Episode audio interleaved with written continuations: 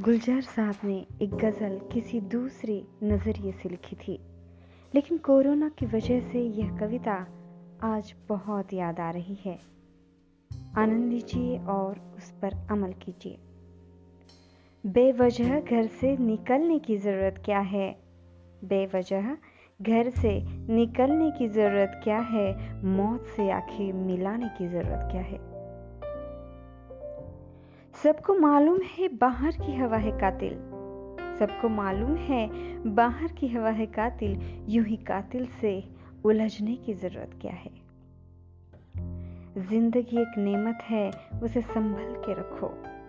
ज़िंदगी एक नेमत है, उसे संभल के रखो।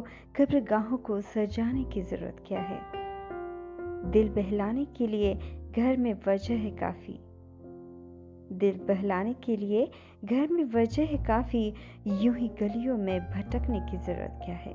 यूँ ही गलियों में भटकने की ज़रूरत क्या है?